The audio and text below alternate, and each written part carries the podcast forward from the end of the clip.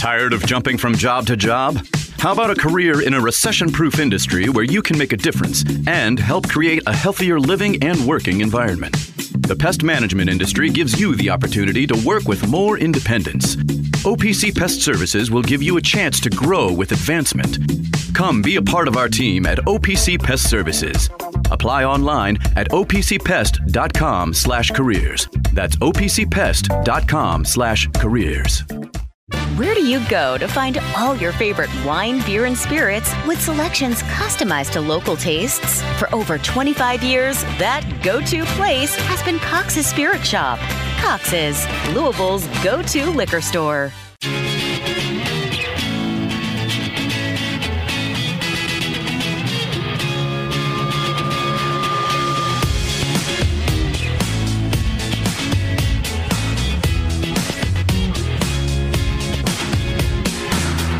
You're listening to Rabaut and Co. here on ESPN 680 and 1057. Now, here's Louis Rabaut. Ah, yes, it's Cantrell and Co. this week, actually, because Louis on vacation. So, welcome in. I'm Zach Cantrell, of course, the producer and co-host of Rabaut and Co. This week, you're still the co, so we still need you. Four three seven nine six eighty is the UPS Jobs text line. We got a lot to get into today. Of course, Kentucky with a big win against Auburn on Saturday, and why that could be a season-changing win for this program. Uh, Louisville falls against Pitt. Uh, for a time, they were being outscored by uh, Bobby Vincent.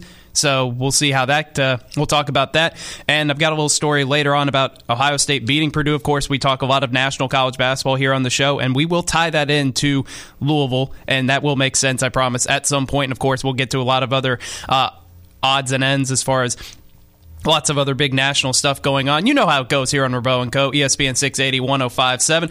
Uh, you just got me and uh, Tanner Brudemesto behind the board here today on the ones and twos. Uh, we'll have Mark Ennis tomorrow uh, for the entire show. Wednesday it'll be we'll have Gandolfo, I believe, for the first uh, our regular segment at ten twenty, and then Thursday we'll have Ben Roberts and Jay Davis as we always do on a Thursday, and we'll have Biscuit in on Friday. So you're going to be uh, full of guests, and we're going to have a lot of people here to talk about things. We're going to hold down the fort for Louis, of course, while he enjoys his much needed vacation. And I mean, this is the best time of year if you're a sports. Uh, in our field to take vacation because it's in between the Super Bowl and March Madness. So this is kind of the I don't want to say depths of despair when it comes to the sports world, but this is the time that if you're going to take vacation and not talk about just about anything, this would be the time to do it. But we've got other things to get into. We have plenty of things still to talk about. Uh, Tanner, what's going on, man? How's it going back there?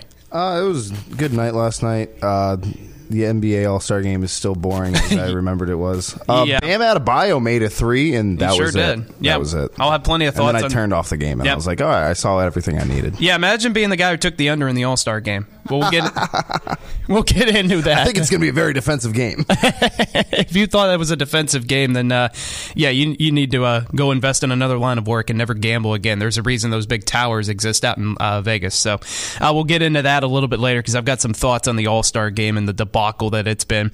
Uh, so let's go ahead and start with the winners. You know.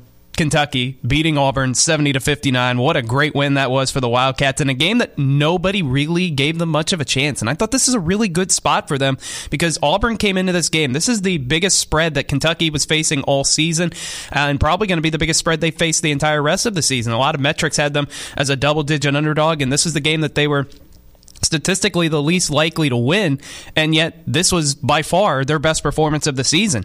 Uh, they went at 70 to 59, and this is back to back games now The Kentucky's defense has been very good. Uh, 63 points against Ole Miss, 59 points against Auburn. Auburn, one of the best offensive teams in the entire country, not just in the SEC, one of the top shooting teams in the entire country. Uh, we saw a couple weeks ago against Alabama, they were that was an up and down game that was in the 90s, and Kentucky slowed them to a crawl. And this is a weird transition for a Kentucky team that has been a bad defensive team for much of the season. That's been the biggest criticism of them. They led the nation for much of the year in total offense as far as they're averaging over 90 a game. I think that number's gone down a little bit uh, these last couple games because they scored 75 points against Ole Miss and 70 against Auburn. We thought if Kentucky was going to beat Auburn on Saturday, it was going to be 95 92, kind of an up and down kind of game because that's the game that Bruce Pearl wants to play. And in many ways, that's the game John Calipari wants to play. And it was not like that at all, partially because neither team could shoot the ball all that well. But Kentucky came out defensively, their energy was much different than what we've seen throughout the course of the season. You know, they've had issues with switching and leaving guys open behind the three point line. They've had issues defending the pick and roll. And it came to a head last week against Gonzaga, where Gonzaga ran the same play five, six times in a row, and they couldn't get any stops. And think about the difference between Kentucky's last three Saturday games.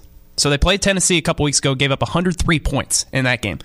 Last week, they played Gonzaga, gave up 89 points. They gave up 59 against Auburn. So in their last two games, they've given up a total of 122 points after giving up 103 against Tennessee just a couple weeks ago. So John Calipari's kind of mixed his defenses up a little bit, and that's something that we've been asking him to do the entire season. They're playing a lot of man to man, but they've also mixed in some zone. And that threw Auburn off, I think, a little bit because we haven't seen Kentucky use much zone defense. And it's something that we've talked about in the Kentucky Fish and Wildlife postgame show that I do with uh, Ensign Gandolfo. We wanted them to do a little bit of zone defense at times because if you're not a great man to man team, the easiest way to fix that is start playing a little bit of zone. They start doing that a little bit, and you see the results. I mean, let's not act like it was a perfect defensive performance because part of it requires the other team to miss shots, and Auburn missed a lot of shots. They only shot 30% for the entire game. They went 4 for 22 from 3. So, and they weren't all perfectly defense shots. But I will say what Kentucky has been doing these last couple games, they're forcing teams into contested twos. They're taking away the driving lanes. You know, Ugonna Onyenso has done a great job rebounding the ball and being kind of that shot blocking presence that you need back there when you have a guard that blows past Dillingham or Sheppard or whoever. You need a shot blocker that can go back there and kind of erase that. And that's exactly what they have now. And it makes life a whole lot easier for them. And they led this game from start to finish. They led it by as much as 16. Auburn never led the entirety of the game. This was a dominant performance on the road against a good team, against a top 15 ish team. I mean, we saw the game right before this. Auburn played South Carolina and beat them by 40, and they scored 101 points. And so we all kind of anticipated that this would be a shootout. And if Kentucky was going to win, that it needed to be a shootout, and it wasn't. And now we have to kind of reconsider some things about this team defensively. When you give up only 122 points in two games, you know, the Ole Miss game, that was a good performance, but I took I took a lot out of that game, but I didn't take as much out of that game because I saw it before when they played on a Tuesday night against Vanderbilt and they were bombs away and scored over 100 points. And that was the game in between uh, the Tennessee game, the South Carolina game, and then the Gonzaga game. I didn't want to take too much out of them beating Ole Miss. I thought it was a good win, but you want to see them do it more than once. And it's the same thing we talk about with Louisville all the time that we don't want these kind of games to be one offs, which they've kind of been. So I didn't want that game to be a one off for Kentucky. I wanted to see what they did against a good opponent, game day in town. Uh, all the hype around Auburn being maybe the best team in the SEC. Kentucky went there and dominated the game. It, there was only a couple of moments where you really felt that Auburn was going to close the gap, and they really didn't close it. I think the closest they got was six. Kentucky held them off, and this was despite Reed Sheppard only scoring four points in 30 minutes. Rob Dillingham uh, had 11 points, which not a particularly high number for him, but it was Antonio Reeves. And Antonio Reeves, I think, is the most underrated player in college basketball, despite playing for Kentucky somehow. Maybe the biggest blue blood of blue bloods in college basketball, and yet he's not getting the attention he deserves. He should be, no doubt, he's going to be first team All SEC. I think he could be a first team All American. I think he could be a second team All American. I would consider him for first team All American. He had 22, 5, and 4, or 5 and 1. He shot 3 for 6 from the three point line, 8 for 20 overall and kind of put the team on his back. And you need a veteran guy that you know is going to go out and get 20 points. He and, did that against Kansas too. He was the veteran veteran presence that got them back into the game too. Like I think it's just because he was a transfer just last year, and like now they have that crazy freshman recruiting class that they have right now. People just forget about him because he's like senior, and you're not used to seeing seniors on Cal Calipari's teams that much. Yeah, no, you're not, and Antonio Reeves, the thing he did in this game that he did not do against Kansas, he controlled himself. You know, against Kansas, he kind of shot them out of that game a little bit. He didn't play particularly well down the stretch. He played very well in this game. And you need a guy that you know is a walking 20 point bat game where he's going to shoot three or four threes. He's going to control the game. And There's nothing you can really do about it. I mean, he's averaging 19, 5, and 5 while shooting 50, 40, 90. 50% from the field, 40% from the three point line, 90% from the free throw line. So he's been in control, and he's a guy that you can pretty much rely on. And it's been very surprising to see Antonio Reeves turn into what he's turned into because I don't think anybody thought we were getting this version of him on a consistent basis. We knew that he could do this for a game or two. He's always been a guy that could have 30, 35 points, you know, kind of have the, a couple of games that Rob Dillingham has had this year. But we're seeing a lot more consistency out of Antonio Reeves. He's a guy that you can count on. And when you've got a freshman class that, you know, Reed Sheppard's been great, Rob Dillingham's been great, Justin Edwards has had moments, but for the most part has not been what we thought he would be. DJ Wagner, I think, has been solid. Maybe not what we thought he would be, but he's a really good defensive player. And then Aaron Bradshaw has been probably the biggest disappointment out of all of them. So you've got a freshman class that had all this attention coming in, but it's been Antonio Reeves' show. And he's been the constant on this team, and that's what you need. Uh, Texter said Reeves has been outstanding. Yes, Texter. Uh, let's go. When Louis away, the producers will play. Uh, yeah. That, that's exactly right. Uh, four three seven nine six eighty. Remember, you are still the co in Rabaut and Co. And this week it's Cantrell and Co. So we still need the co to be a factor here on the show. So text in four three seven nine six eighty. Lots of thoughts about Kentucky, Louisville. Uh, we'll get into the All Star game in just a little bit. So we've got plenty to get into here. Uh, I want to play a little bit of Calipari sound, and you know, Cal is feeling himself. You know that they want a big game when he can go on the road and he's going to the press conference afterwards and he's digging himself. He's he knew how big that win was. Let's talk, play uh, Cal one uh, talking about leaving his players alone. Uh, go ahead and play that. We're hoping to see something different. we have some people here that are there for a reason. We're going to make this out to be Please just leave my players, let them be young and learn, and keep attacking me. I may be the worst in the country. Just attack me and leave these kids alone, okay? Thank you. There's the sarcasm, swaggy Cal, as we like to call him on the uh, post game show. That's when you know he's feeling himself. And uh, yeah, when you win a game like that, that's a season changer. And the thing we talked about with this team inconsistency and everything.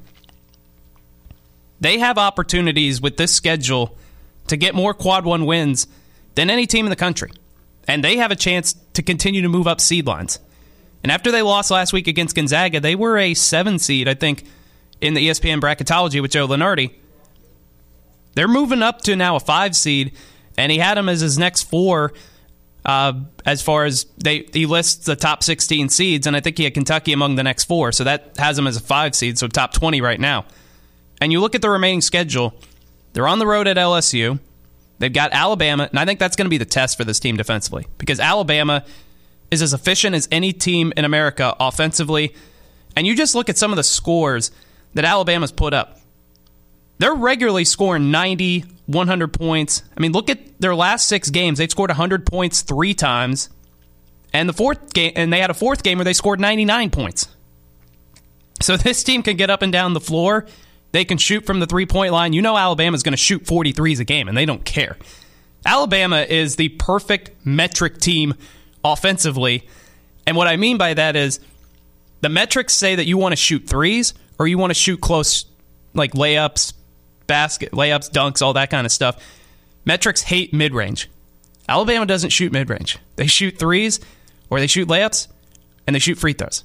They're as efficient as any team in the country. So if Kentucky's defense is, is as improved as we think it is, that game is going to be the real test. Now, at LSU is not easy either. LSU just beat South Carolina on Saturday.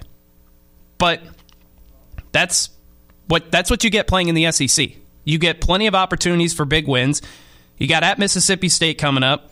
Uh, Arkansas and Vanderbilt should be, I don't want to say locks because I can't call anything with this Kentucky team a lock this year. But those are two games that if we if they are as good as we think they are, they should win those handily. And then they finish at Tennessee. And I think this is a better defensive team than what we saw the last time they played the Vols. So we'll see if they can get a big road win. Remember, they did beat Tennessee at Tennessee last year, and that was what they worse Kentucky team than what we're seeing out of them right now. So they have plenty of opportunities to continue to improve their seed line. And this is part of the reason I didn't completely panic on this team because this is the dog days of college basketball. I mean, outside of Connecticut, every team, and Purdue to an extent, every team has had this kind of stretch this year. Well, they've only lost three games. I'm saying You put you put Purdue in the top three, they lose a game. That's you know, true. It's a it's a fact. Yeah, we'll get to them a little bit later. Um, but I'm saying, like, they've only lost three games. But for the most part, just about everybody else this year has had a stretch where they lost two out of three, three out of four, four out of five. UConn hasn't had that. Purdue really hasn't had that. Everybody else has just about had that. And Kentucky has had that, of course. They lost three out of four. And, you know, they're, it didn't look great. But that Auburn win is a season changing win. It, it has the opportunity to be. Now, will they squander it at LSU and against Alabama? It could happen because those are two very good teams. And we talked about last week. I wanted to see them be two and one over that three game stretch Auburn, LSU, Alabama. Sounds like a really, really difficult football schedule. This year, it's a difficult basketball schedule. But if they, I thought if they could go two and one over those three games, I thought they'd be in really good shape. Well, they were already one and zero, and this was the one that people probably gave them the least chance to win. So that's a that's a great sign. That's a big win for Kentucky, and we've said all year the ceiling of this team is as high as anybody in the country. Kentucky on their best day can beat anybody. That includes UConn. That includes Purdue. That includes Houston. They can beat anybody in the country on their best day. This is also a team that could lose in the first weekend of the NCAA tournament. And remember, they haven't gotten to the Sweet 16 since 2019. And there's got to be a real sense of urgency with this team. And I think there is. Uh, again, we'll go back to a little bit of sound here. So uh, let's play, uh, Tanner, let's go ahead and play Cal 2 on uh, the anonymous coach quotes that spoke negatively about Kentucky's defense coming into this game. Let's uh, hear Cal's response to that. Now, the question will be, and everybody, you know, anonymously talk about our defense, but the defense, they know they got to get better. They know. They know we've got to rebound balls in traffic. We got to do stuff. But, like, I, I don't know what, you know, I know that there are people that would say stuff to try to hurt this thing, but the reality of it is, what did you see today? Now, what can you write? They are so bad defensively. That's a top 10 offensive team. That is a top 10 offensive team. And like I've mentioned, you got to give them credit. They've they switched out much better. They closed out on the shooters much better. And when you allow a good three point shooting team to only make four threes the entire game, that should be celebrated.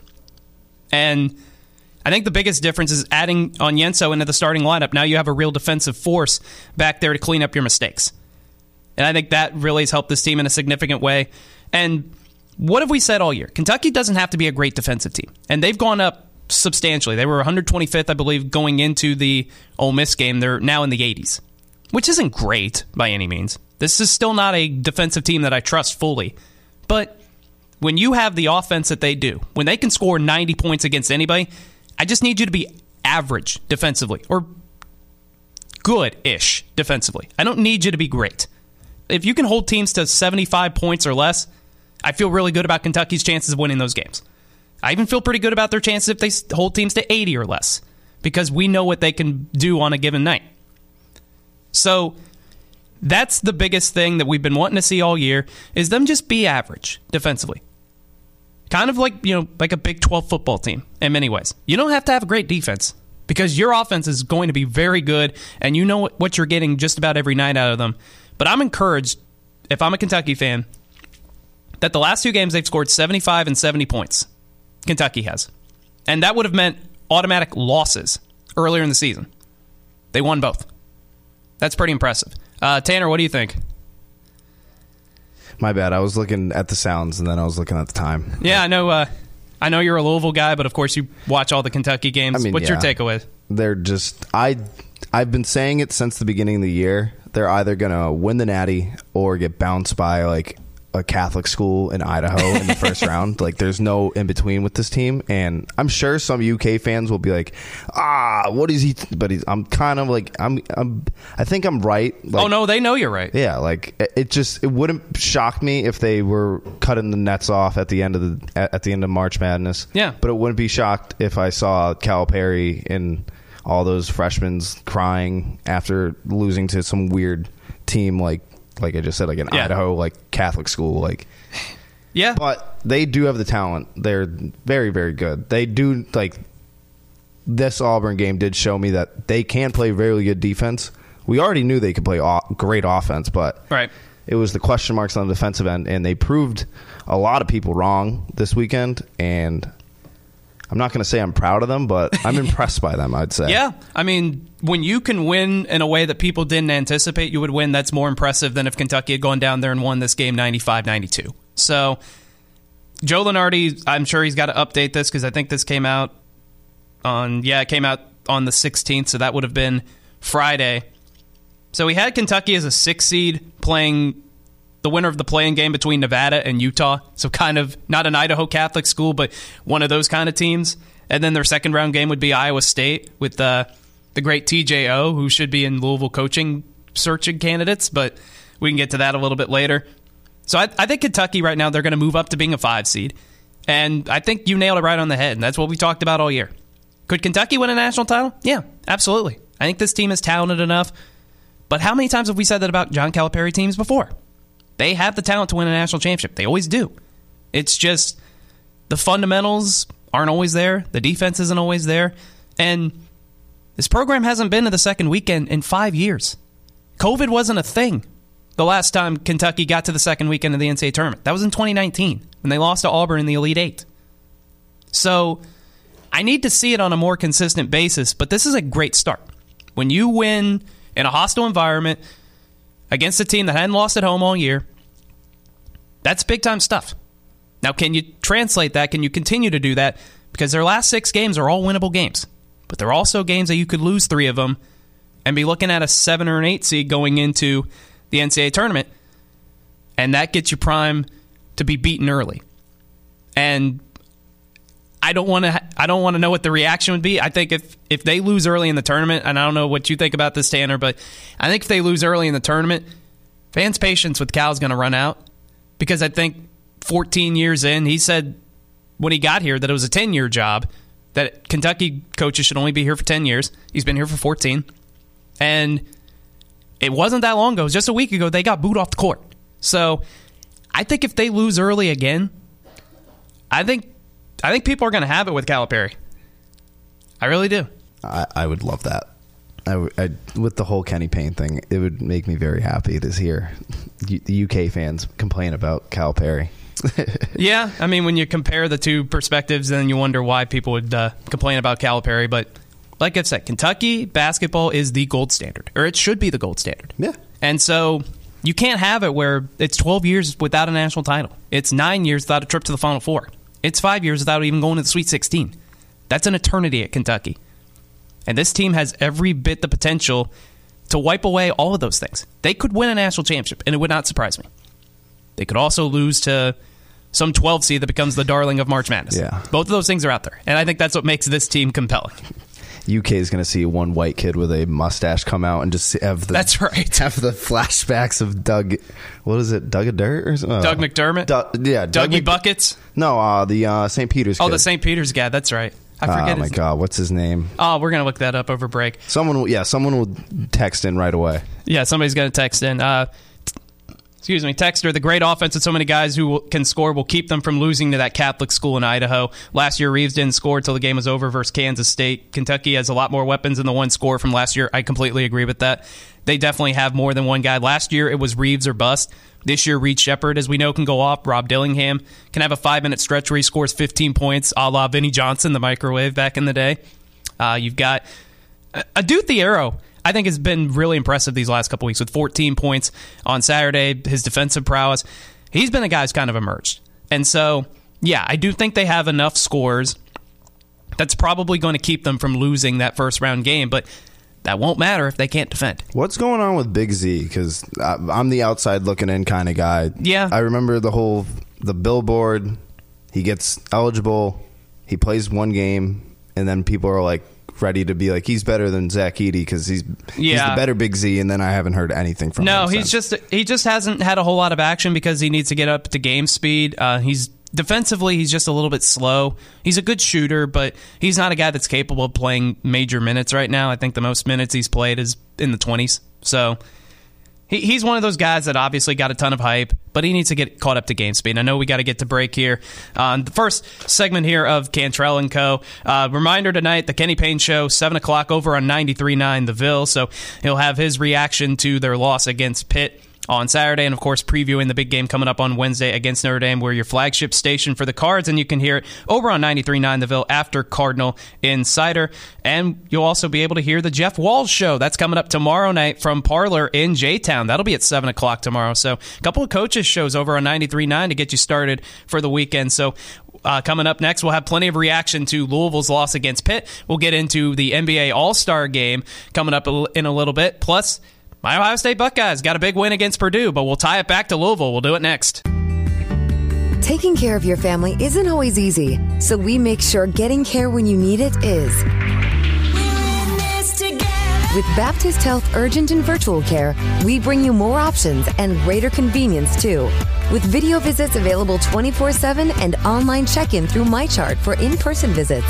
To check in online or to set up a video visit, go to baptisthealth.com slash care anywhere. When it's time to replace your heating and air system, we know people want options. That's why you'll always get a free second opinion with BJ Heating and Cooling. Plus, for a limited time, get 0% financing for 60 months on a new Bryant system. Call the experts you can trust at BJ Heating and Cooling.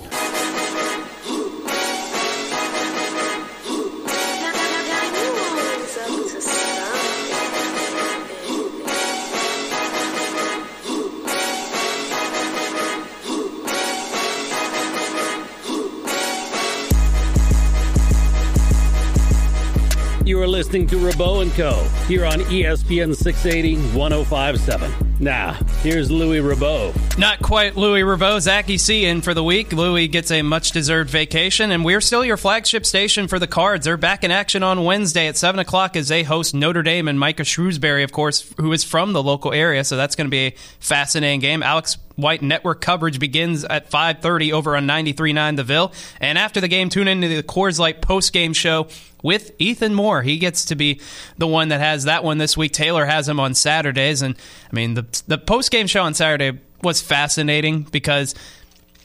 I think now people are giving up the gig of Kenny Payne year three and giving up the whole, oh, they're playing much better, and we'll get into that in a little bit. I'm always interested in It was post a game. good run. It was a good run. It was a good run. They Hang- won like two games hang in the banner. February, and it was like, hey, maybe this guy deserves it. And then we Hey, he won a quarter, 25% of his games the last two weeks. How about that? Woo! Yeah, So- ha- hang the banner. You know Hang the what? banner. So you had that should be a banner. Yeah, survive two years of Kenny Payne. you might be entitled to financial compensation. well, he's going to be in just a couple of weeks. Um, Damn right. But Saturday, it was weird because that was the first Saturday in two weeks where Louisville did not win and Kentucky did win. You know, you had a stretch where Louisville won and Kentucky lost. So that was a glorious couple of weeks for Card Nation. And so, I mean, I hope they enjoyed that. I know Ethan's going to do a great job in the post game on Wednesday. Um, And speaking of Ethan Moore, join me and Ethan Moore and Taylor Lynch tomorrow night for Louisville Sports Live. That's coming up at 8 o'clock. That's following the Walz show tomorrow night on 93.9 The Ville, where we're going to talk a lot about, obviously, cards basketball, but probably some backup offensive tackles because we love talking about the transfer portal. So you got to get excited about something around here, right? All right. So, Yeah. so with that, let's go ahead and talk. Let's talk cards. They lose again. They lose to Pitt decisively. And I, what else is there, what what else is there really to say at this point? Um, Pitt is a bubble team. They're probably going to make the NCAA tournament. They had a good week last week because they went on the road and beat Virginia. Did that pretty decisively, and then they handled Louisville 86-59. And of course, the big story of this game was Blake Hinson had 41 points, and at halftime he had 27, and Louisville had 27. Never great. Not great when your uh, your five is going up against one guy. Not not a winning tied. formula. Not I'll typically you a winning that. formula. He had 41 points, 9 of 13 from 3. And the thing that confuses me about Louisville is it just seems like they don't address what the other team does well. Pitt is known for being a great three point shooting team. They gave up 15 threes, 15 for 31, 48%. They give up 46% from the field overall. And I realize they're banged up, and I know they don't have a point guard, but they just they look unorganized. When they go out there, it's like they didn't practice the game plan. And it's I it it, it confuses me.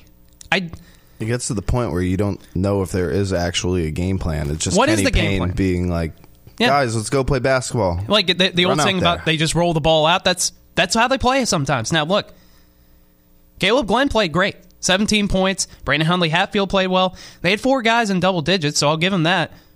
But they had also had four, those four guys played at least 32 minutes. So that that's the problem when you just don't have the depth, and you would think that would matter more in the second half, and it did because then the game got blown open but they never really were in this. They were down 10 at the half. And like I mentioned, Blake Hinson had as many points as Louisville did. It's just, it's Groundhog Day.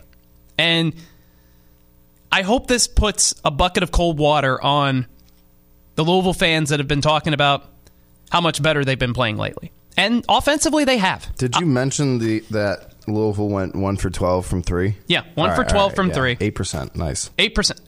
Virginia, by the way, did you see this? Virginia beat Wake Forest on Saturday, and they shot one for eleven at the free throw oh, line.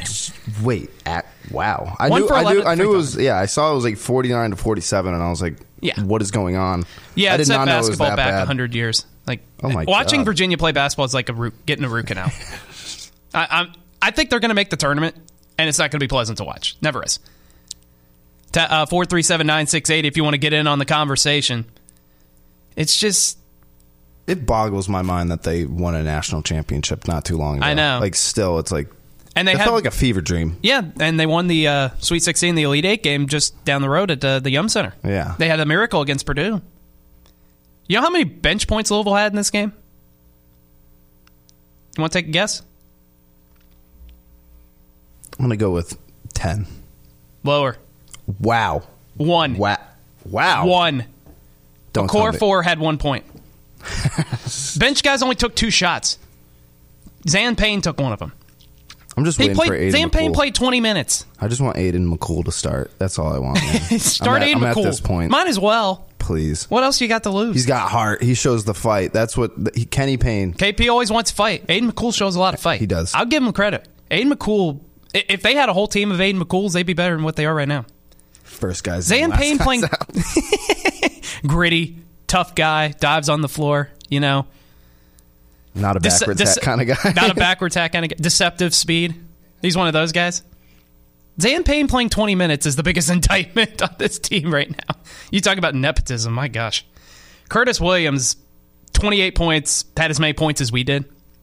Tre White, he played well, 16 and 11. It's just not consistent. You give up Never 41 enough. points to Blake Hinson, and nobody else from Pitt scored more than 10. You let one guy beat you. We tend to do that though. Yeah. We almost. Who was the kid on uh, Georgia Tech? He went off for against us. Like, Yeah, they've had four guys, I think, in the last five games go for 30 or more. Yeah. It's the first time in the history of global basketball that's happened. But Yet again, not a winning formula. no. The biggest point I want to make, though, I hope this dumps cold water on the whole this team is improved, KP deserves a year three, blah, blah, blah. The talent is there. Nobody disputes that. Nobody says Louisville doesn't have players. They do. Tre White was freshman of the year last year at USC. Brandon Huntley Hatfield might be playing his way at least overseas, maybe gets an NBA contract. Kaleb Glenn can play. Mike James certainly can play. So it's not the talent, it's the scheme. And they're being failed on a regular basis. And I just I thought people look, they beat Florida State. Great. They beat Georgia Tech. And I realize Georgia Tech's beaten Duke and beaten North Carolina. But Georgia Tech is not very good outside of Atlanta. And that's a team in year zero with Damon Stoudamire. as their head coach. Uh, it's actually Who showed more negative too. Yeah. And you heard his uh, post game presser. I think it was after the Wake Forest game and they got drubbed. Oh yeah. That's more passion than Kenny Payne's shown in two years. Or what is this year? This is year one. I'm sorry. Last year doesn't Yeah, count. yeah, it's yeah, year it one. count, there you count. go. Year one. Shrewsberry also shows the amount of fight or that kind of attitude. I listening to the other coaches in the conference in their post game press conferences makes me wonder what the hiring process was. Like, there's no way like Kenny Payne came in and was like hyping up like Hurd. Like, I, I just don't I, I don't understand why we gave him a contract because like he couldn't like he can't motivate anyone. No, he probably demotivates anybody. Yeah. If anything else, he puts you to sleep. Uh, eh, so you've been around this, obviously. I moved here last year when Kenny Payne was already established as the head coach. What was your first moment of, oh no, this might not work out? Um, a lot of people will say the Bellarmine game, but like I watched Bellarmine win their conference, so like I was like, all right, first year head coach. We got Bellarmine coming in. I was like, I wouldn't be shocked if it's a close game. Yeah. When we lost, I was like, oh, this this night this might not be that good. Okay, so it took you that long. It I- took me one game, and I was like, all right, yeah. come on. Well, I mean, losing some ex- losing an exhibition game to Leanne Rhymes doesn't help. Oh, either. that too. That too. Yeah. Two two exhibition games of, against D two teams, or I don't even know D three. Yeah. Whatever. It. I, I knew right away. How about that? I just There knew right go. away. Texter, how as a coach do you not try and take away the other team's best player, make someone else beat you? Yeah, it's the uh, it, it's the it's coaching 101. positive radio. yeah. Positive radio. We're still doing positive radio. We just talked about Kentucky with a big win for 20 minutes. That's positive radio, baby. How about that? So we'll we'll get more, into more positive radio coming up. So, uh, but yeah, it, it's what six more games? Got five more regular season games, and then the first game of the ACC tournament. wait. Maybe maybe you get seven. Maybe they win on the uh, the day of shame. Maybe they win one Oh, because man. they're now they're back to last place in the ACC. They took that away from Notre Dame or Georgia Tech. Rather. Hey, that's not good. That's not who great. do we who would we match up with in the ACC?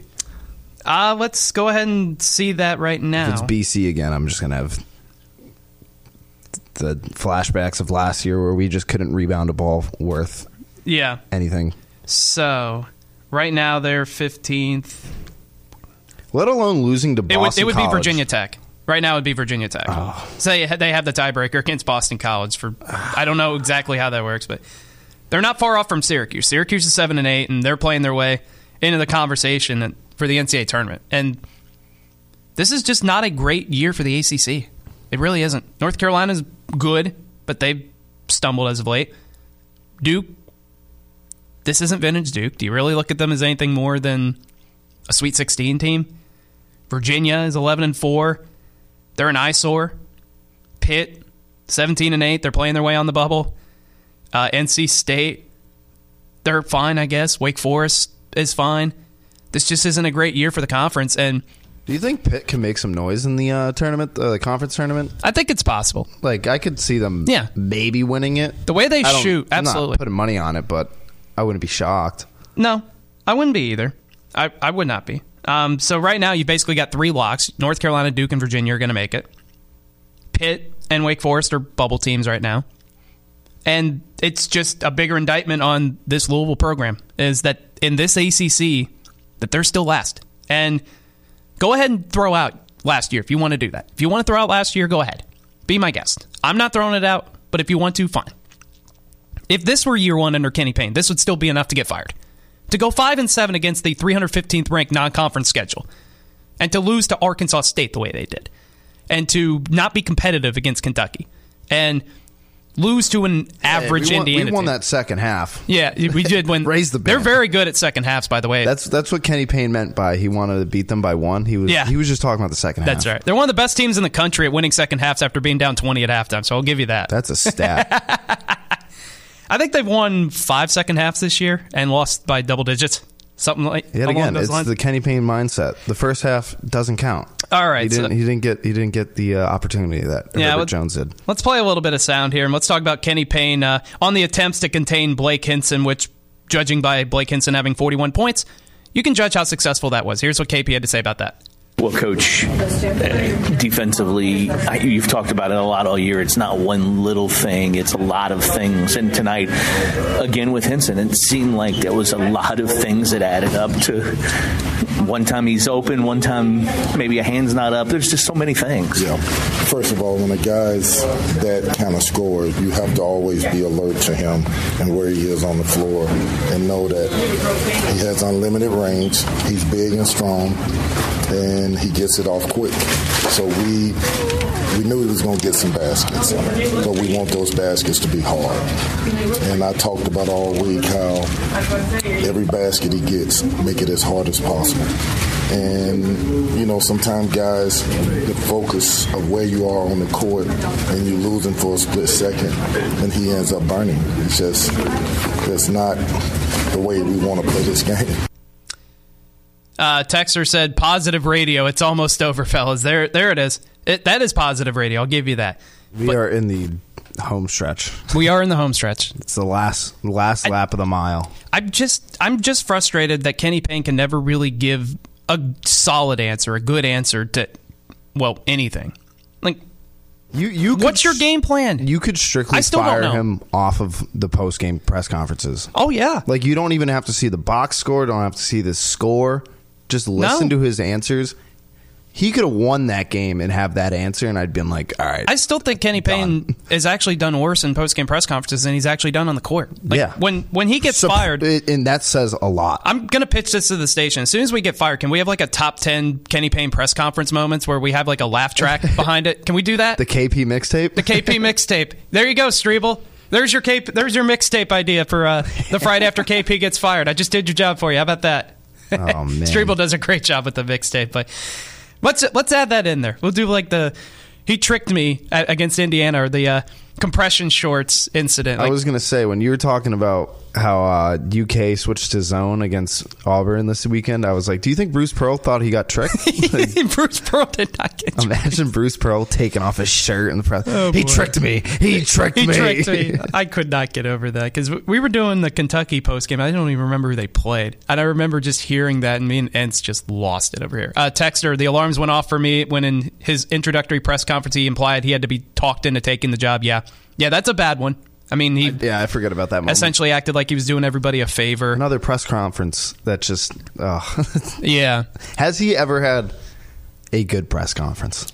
Texer, he talked about to the kids last week about Hinson, yet he went off for 41. Yeah, I mean, and the the thing that bothers me about KP is that he will often blame the players. Like last week when they were talking about their lack of defensive skills, and he's talking about AAU ball, and he's talking about how they need to transition from being a great offensive team or you know having players that focus on offense, focusing on defense, and on the surface, it's actually not a terrible statement but it would be a good statement to have in October. It's not a great statement in February after you've played 20 some odd games. It's just not. Like, you have an entire training camp and you have the early portion of the season when you're playing UMBC, when you're playing Arkansas State, you're playing New Mexico State and Pepperdine. That's when you're supposed to work that stuff out. And we're in February in ACC play and they haven't worked that out. That's an indictment on coaching. It just is. It just is. So uh, we'll play an- another thing of uh, KP sound. Uh, he's talking about the health of the team and the start of the game. You know, of course, we talked about how they were without a point guard, but again, did not get off to a good start, which has been a recurring theme. So here's what he had to say about that. Yeah, Kenny, you you know Friday you spoke about you know just just like the health issues and guys missing time.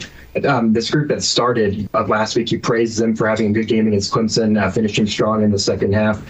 What about the start of this game and just you know um, as a whole did not you know the things couldn't go right for them just uh, just in terms of scoring the ball.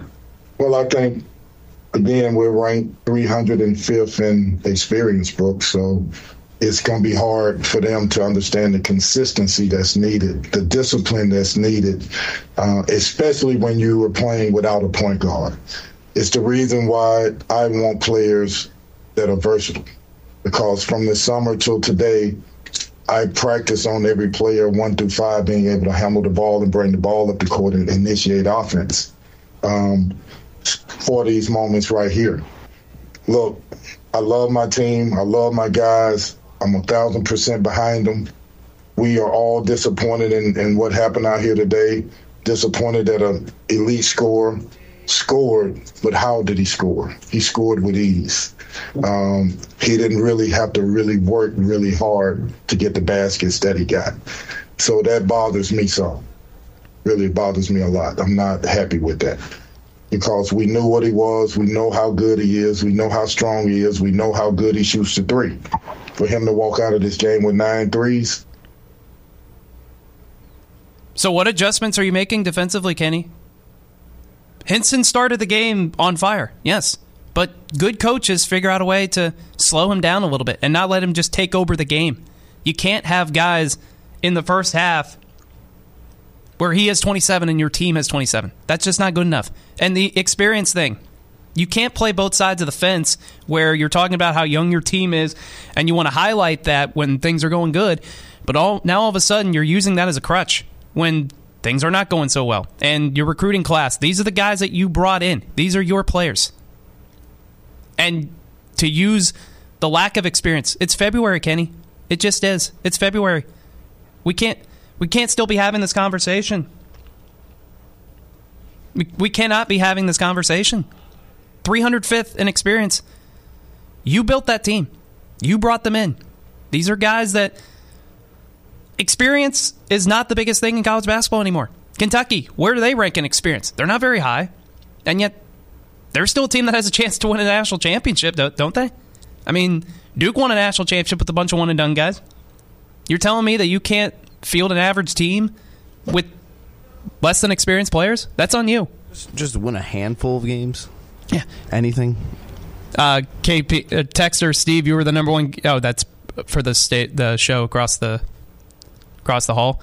Uh, Texter, he sure is full of excuses, isn't he? Sounds like Cal. I love my team, and we're 305th in experience. Yeah, that you know just seems to be full. He's got something, and you know he's going to say that he loves his players. You can bet your life savings on that because well, he does that every kid's game. on the team, so I hope he does. I hope so. um, yeah, I hate that Zane Payne kid. That's right. Wow. uh, one more piece of sound here before we uh, before we get to break. Let's talk about uh, KP about having no point guard and not being connected. You spoke about you know just just how big it was to not have a point guard tonight. But you know, you have guys like uh, Mike and Brandon who you know they're your core, and you know, you've been preaching to have the team be to be unconnected. I'm just wondering uh, what about their play and just you know I'm up and down the roster. You know, it just seems you know things weren't working out tonight in terms of uh, being connected on that end. Look, they had a bad night. I'm not happy with the night. They're not happy with the way this turned out. A, a guy walked into a game and had 41 points. They're disappointed. I'm disappointed. Um, we have to understand that, you know, in the locker room, we talked about what game is. This game is basically life or death, or you can't pursue your career and be the players that you want to be. The players that make it long term in this game, that make money at this game, it's a fire inside of you. Every day is is how do I get better? It's not casual. And so young players are having to learn that.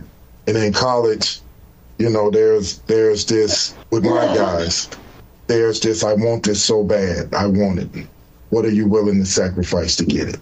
Because the other guy wants it pretty good too. And that guy today was Hinson, 41. Well, I mean, how many times have we heard this press conference over the years? I, I know we're playing the sound and everything, but there's nothing different. Uh, Texter, but Zach, have you seen all those All Americans Kentucky has? Yeah, I've seen the All Americans. Antonio Reeves is one of them. All those uh, young freshmen, as I've said, maybe haven't necessarily lived up to that, but Kentucky's still playing for something. We're still talking about them in February having a chance to make a run. So, yeah, I see all the the All Americans, and you could argue whether they should be better or not, but we're still talking about them doing something. More positive radio. We'll get back to positive radio coming up next. Tired of jumping from job to job? How about a career in a recession proof industry where you can make a difference and help create a healthier living and working environment? The pest management industry gives you the opportunity to work with more independence. OPC Pest Services will give you a chance to grow with advancement. Come be a part of our team at OPC Pest Services. Apply online at opcpest.com slash careers. That's opcpest.com slash careers. Where do you go to find all your favorite wine, beer, and spirits with selections customized to local tastes? For over 25 years, that go to place has been Cox's Spirit Shop. Cox's, Louisville's go to liquor store.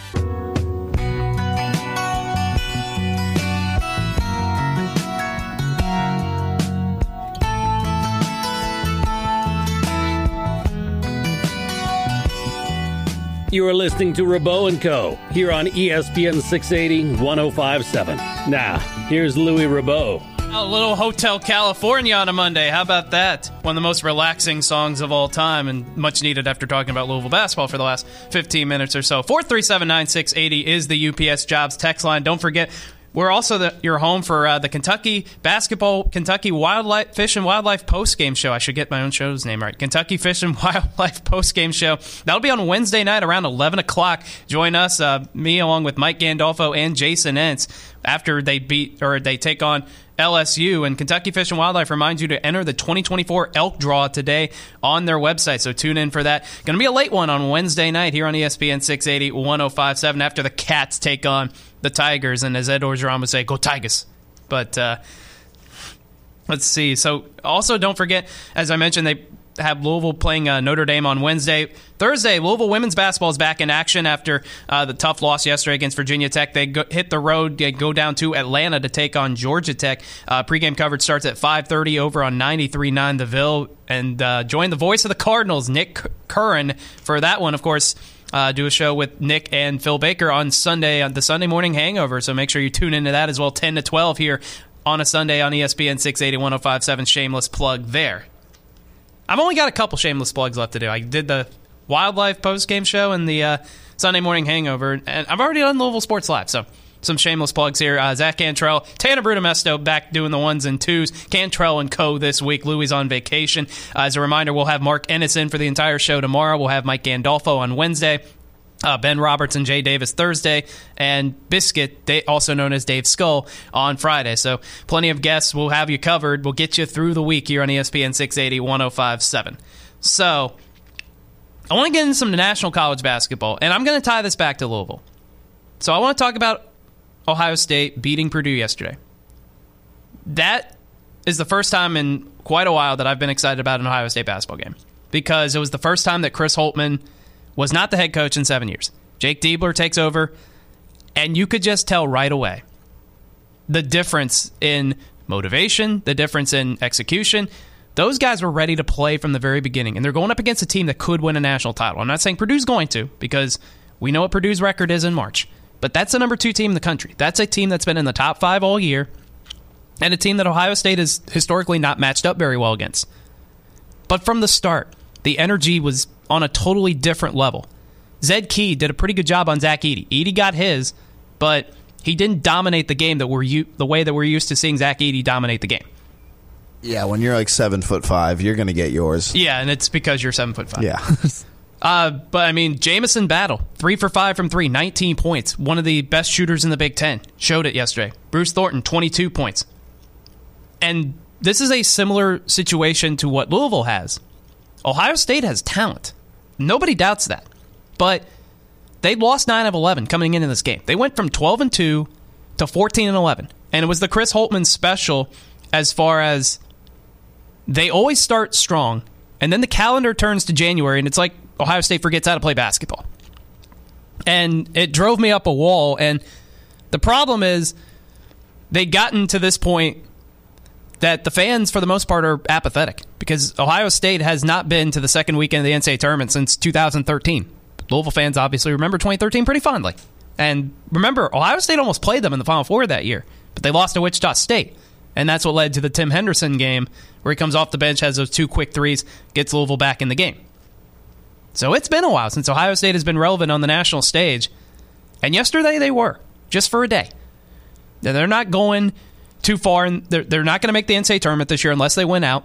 And even then, it's probably a long shot. But it felt nice to feel relevant again on the national stage, which is something that has not happened for this Ohio State program in a long time. And you could tell the difference in the second half when Ohio State's up 12 at one point in the second half. They're playing great.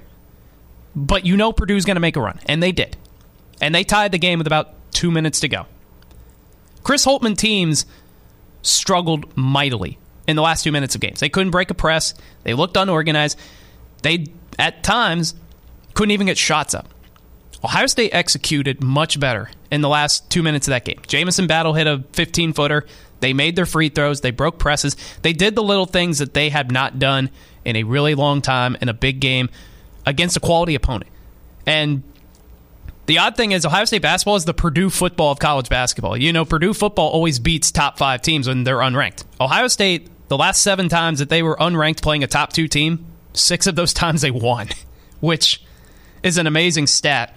But Zed Key played a great game defensively against Zach Edey. As I mentioned, Jamison Bell, Bruce Thornton. Ohio State has talent. Nobody doubts that. But coaching made a significant difference yesterday. Jake Diebler did a heck of a job and Ohio State beat a good team. And it was nice to feel relevant again. And I'm going to go ahead and tie this back to Louisville. This is what could have happened after the Kentucky game. Because I think that was the perfect time because they had two weeks in between games. That was the perfect time to cut bait with Kenny Payne, go with an interim, and play out the rest of the season. And if they would have done that, maybe Louisville plays with a little bit more effort, plays with a little bit more energy. Because interim coaches make a significant difference. Just ask the Raiders. I'm taking to the NFL. Ask the Raiders. Josh McDaniels was fired after nine games. The Raiders were not good. They were hard to watch. Antonio Pierce takes over. They go beat the Chiefs on Christmas. Have, he does good enough. He gets the permanent job. recent history, the Raiders are the best interim head coaching spot ever because who uh, he went to the Packers. Rich Bisaccia. Yeah, yeah. They, he took him to the playoffs after yeah. Jon Gruden got fired. That's right. Both of those guys are yeah. just two great examples of what an interim can just yes. do for a team. Texter, good, good stuff, Zach. I normally tune out when a host's on vacation. Not so today. Appreciate it. I hope uh, more people tune in throughout the week. Louis going to be on vacation, but we, we got you covered throughout the week. I really appreciate texts like that. Um, but again, so Louisville, I'm not. Could they have salvaged the season after the Kentucky game? Probably not. But there might be some energy. There might be. Ohio State yesterday had their highest attendance of the season. And this is before the game ever happened, before they beat Purdue, any of that. People cared again. There was something for people to get excited about because Chris Holtmann, you knew what you were getting, and it wasn't good. There was the intrigue of the unknown with Jake Diebler now as a head coach and that brought people back to their seats. And Ohio State and Louisville have similar basketball arenas as far as the size. You know, Ohio State seats about 20,000 people. So Louisville seats about 20,000 people, or Ohio State seats about 20,000 people. Louisville's about 22,000 people. The energy in that crowd yesterday was significantly different. And if you're a Louisville fan, you just wonder if that could have happened if they got rid of Kenny Payne midseason because we just saw it happen with Ohio State. The different energy that they played with. And we can get more into that in just a little bit. Uh, we've got more talk coming up. We've got the All Star game. Uh, first take, just asking someone score 100 points in today's NBA. We can even get into that. Uh, lots of uh, random things to get into, but you know we got fun first hour. We got another big hour coming up, and we'll talk about it next.